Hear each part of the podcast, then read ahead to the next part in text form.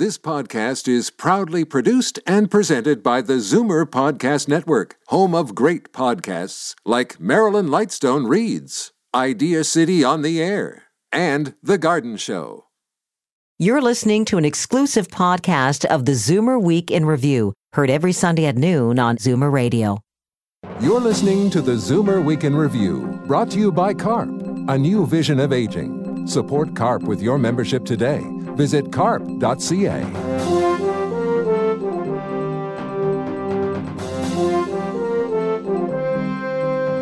Good afternoon and welcome to the Zoomer Week in Review, all things Zoomer worldwide. I'm Libby Znaimer. January and February are the months when many Canadians like to flock south to get an escape from our cold winter weather. But the recent plunge of our dollar has many taking a second look at the real cost of a getaway in Cuba, Mexico, or the Bahamas. Fortunately, there are many places where our dollar can still go a long way, and many of them make a great winter getaway. Travel expert Chris Robinson will tell us more. Plus, we'll round out Alzheimer's Awareness Month with a look at a very unique cafe that started in Europe, spread to the States, and is now here. It provides a friendly, understanding atmosphere for Alzheimer's patients and their caregivers. But first, here are your Zoomer headlines from around the world. The Supreme Court of Canada has given legislators until early June to draft new regulations on physician assisted dying. As the clock ticks forward, the Canadian Medical Association has released a set of recommendations aimed at helping Ottawa and the provinces draft this legislation. Key issues addressed by the CMA include assessing patient eligibility, physicians' responsibilities, and how to balance doctors' freedom of conscience with timely access to the service. The advocacy group Dying with Dignity takes issue with the recommendation that no doctor should be forced to help patients end their lives or refer them to willing colleagues. Living past the age of 100 is a remarkable feat, but that might not be the case for much longer. New numbers out of the U.S. highlight the impressive growth of centenarians. In 2014, there were over 72,000 centenarians living in the U.S., and that's up 44% from the 50,000 that were alive in the year 2000. It's a similar story here in Canada. We haven't seen new numbers since 2011, but at that time, there were over 5,800 centenarians in Canada, up 26% from 2006. Consider this a warning before you shell out any money for websites or games that promise to boost your brain performance or memory. Lumos Labs, creator of the Lumosity website, is being forced to shell out $2 million in a settlement over claims it made while advertising its so called brain training program. The United States Federal Trade Commission argued that Lumosity customers were tricked into thinking that the program would delay cognitive impairment associated with age. The FTC says that Lumosity preyed on consumers' fears about age related cognitive decline. And according to the settlement, Lumos Labs must contact subscribers who signed up for the website between January 2009 and December 2014. And finally, contrary to popular belief, life after menopause might actually mean more sex for women, not less. A survey conducted by the dating website Victoria Milan asked over 3,000 women about their sex lives after menopause. Did it improve or were they less sexually active? A whopping 70% said they have the same or heightened levels of sexual desire as they did premenopause. 72% said that removing the risk of an unwanted pregnancy made them feel more liberated and able to enjoy sex more freely. I'm Libby Znaimer, and those are your Zoomer headlines from around the world. Winter has finally set in, and that has a lot of us thinking about a getaway. Unfortunately, the sagging Canadian dollar can put a crimp in your travel plans. I just returned from a wonderful trip to South Africa, and one pleasant surprise was the value of our currency against the South African rand. What are some other loonie friendly destinations? I checked in with travel guru Chris Robinson. It depends, of course, on where you're going. And one of the things to do is, is to make sure that uh, when you're paying for your trip, perhaps you can pay in Canadian dollars rather than any other currency. So uh, if you go with some of the, uh, the Canadian tour operators, and uh, depends on, on which destinations, you can pay upfront just in Canadian dollars, and uh, obviously that, that eases the pain. I am just back from South Africa. Had a wonderful trip there. I'm still kind of jet lagged, but the rand is in as bad shape as the Canadian dollar. So actually, the prices there are really not bad if you your money is Canadian dollars. And you know what? That's a, such a good point because we always tend to be fixated about Canadian dollar versus the US dollar. Well, not everywhere is US dollar. So if you choose your countries where, as you say, their currency is performing perhaps even more poorly than, than ours, then you've got no problems at all. In fact, it can even work in the opposite direction. What are some other places that you would recommend where uh, their currency is doing just as poorly as ours. Well, keeping uh, closer to home uh, on roughly our continent anyway, the, uh, the, some of the Central American and South American countries are in deep financial uh, trouble. And uh, there, the Canadian dollar is, is actually very strong. So uh, you can look at Argentina, for instance, if ever you've wanted to go to Buenos Aires and tango your, your, your, way around the, the capital city there. That's a great country at the moment because their, their currency is very weak. Brazil is also in in, in some, some troubles, and so are some of the, uh, the Central American uh, countries that you can even get package tours to. One that that doesn't apply to is Ecuador, uh, one of my favorite South American countries, because there they put their currency effectively on a parity with the US dollar. Mm-hmm. What about Mexico? Mexico, uh, well, we, we've suffered a little bit in, in terms of our currency against the Mexicans, but not by uh, so much as against the US dollar. And for me, Mexico, particularly when you get away from some of the, the larger destinations, is a great value destination. It, it truly is. So, uh, whilst the, the currency may not be working entirely in our favor there, uh, your Canadian dollar still goes a long, long way. What are some of the Mexican destinations that you recommend that you're alluding to? For me, those those destinations would be some of the destinations that are approachable from the West Coast, the Pacific Coast. Um, there, you get this lovely mix of, of real Mexico, and yet they are.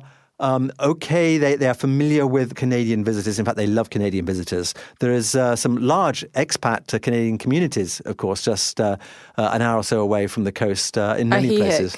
Yeah. Um, and there you're getting, I think, the best of both worlds.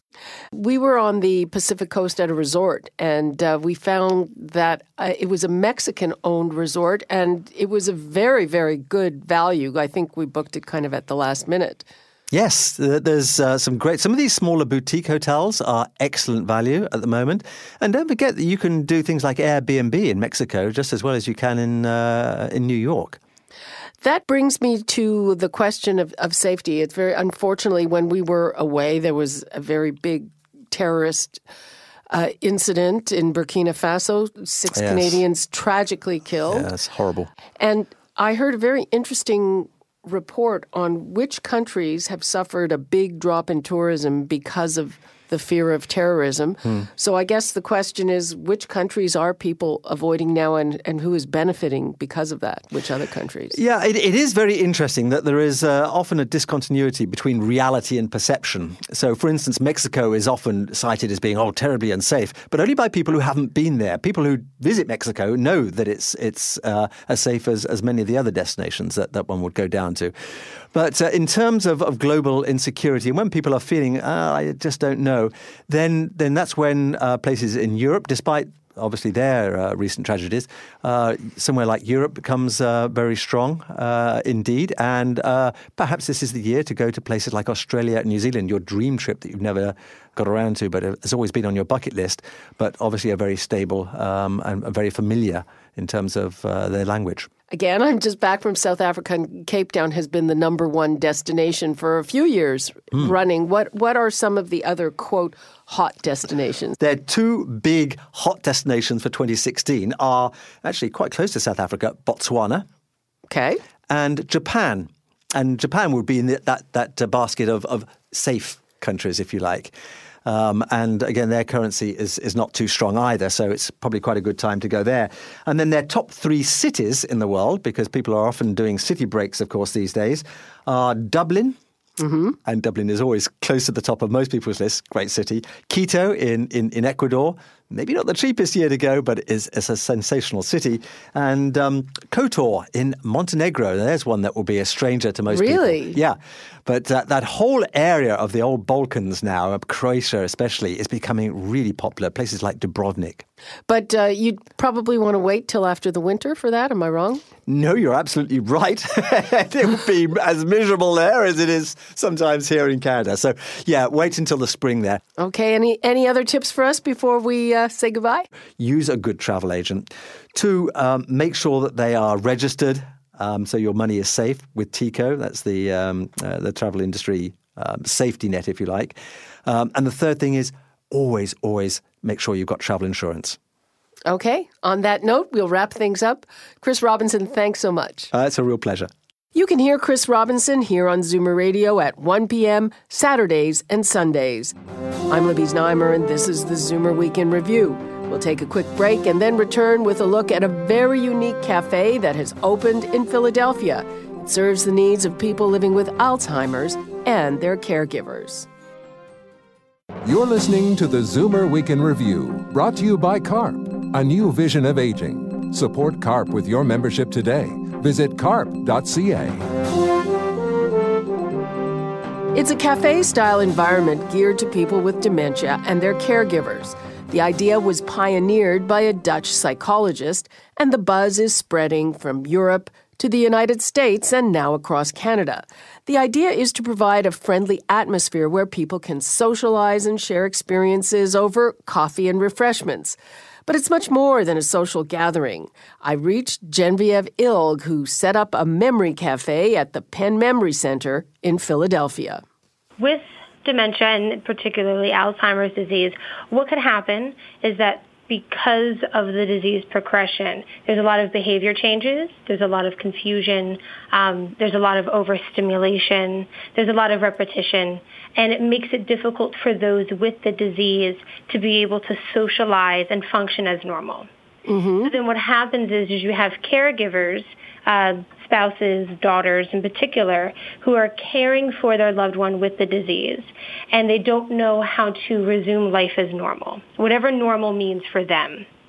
So what happens is, is that you lose contact with individuals in your typical or usual social circle, and then you have the caregiver who's often juggling maybe a job, other life commitments, family, um, and then they feel trapped or they feel stuck having really nowhere to go and, and nothing that's really um, meaningful. We're trying to look for meaningful activities to help people along their disease progression so that they don't feel isolated or trapped because they're isolated from their lives as they knew it, as they were functioning prior to the onset of the disease. So how does the Memory Cafe work?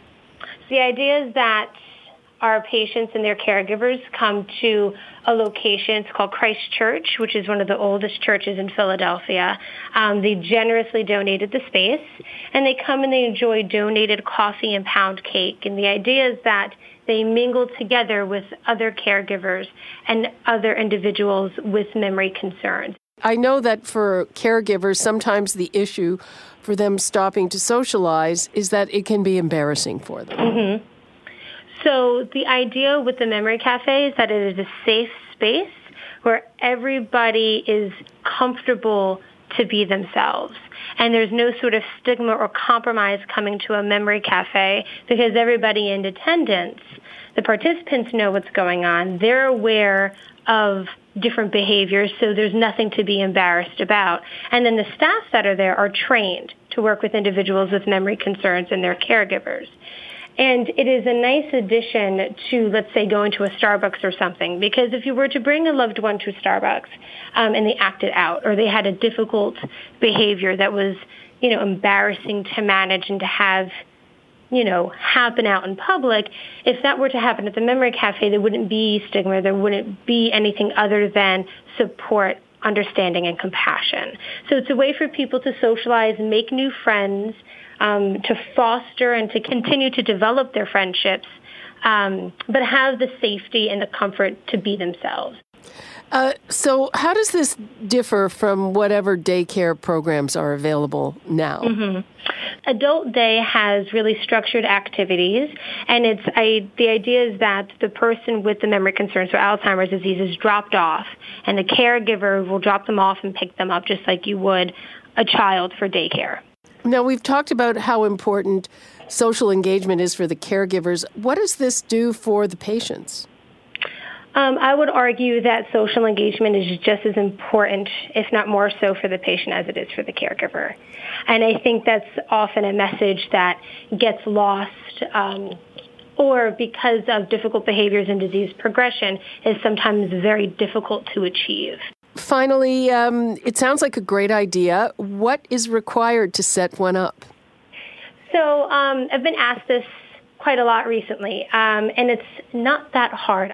But really, what you need is space and a few light refreshments. You can even nix the few light refreshments. You seem to say beforehand that you do need to have some professionals on site. Yeah, I think it would be helpful. I mean, I would say that anybody who has compassion and empathy and experience of at least knowing what the disease looks like would be um, eligible to network with their community and try to get people on board. Um, I've been working with quite a few people, just informally over email, of uh, people who are studying theology, who want to get this started in their churches. Um, so any dedicated community member, uh, I think, could successfully set one up. Okay. Genevieve Ilg, thanks so much for joining us. Thank you so much. The Alzheimer's Society of York Region offers a memory cafe on the last Tuesday of every month.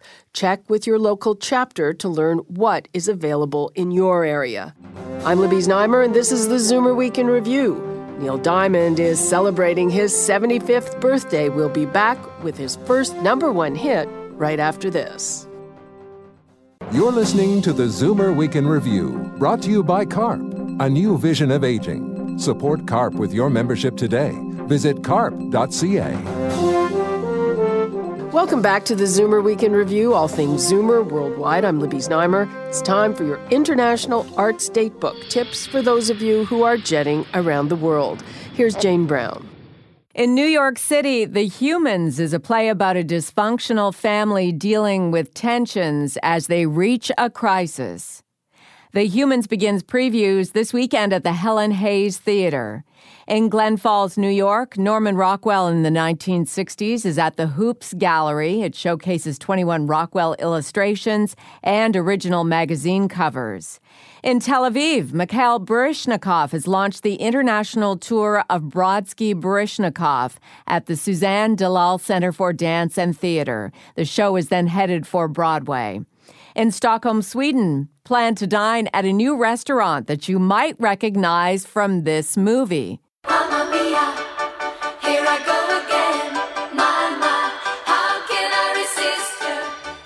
ABBA reunited for the first time in eight years for this week's opening of a Greek themed tavern, which is called Mamma Mia and a spectacular Rembrandt painting, Self Portrait at the Age of 63, is on display at the Ulster Museum in Belfast, Ireland. The work was finished just a couple of months before the artist's death. I'm Jane Brown, and that's the International Arts Datebook. This weekend, Neil Diamond is celebrating his 75th birthday. For over 50 years, he's been one of the most popular singer songwriters of the Zoomer generation. He sold over 125 million albums worldwide, and he is the third most successful adult contemporary artist on the Billboard charts, just behind Barbra Streisand and Elton John. He's a member of both the Songwriters Hall of Fame and the Rock and Roll Hall of Fame. He's also made it clear that he has no plans to retire, saying, I'd like to just continue to write songs that express my own life and feelings. Right now, we'll travel back and hear the first number one hit single of his career. It was written in 1970 for his album, The Taproot Manuscript. Here is Cracklin' Rosie.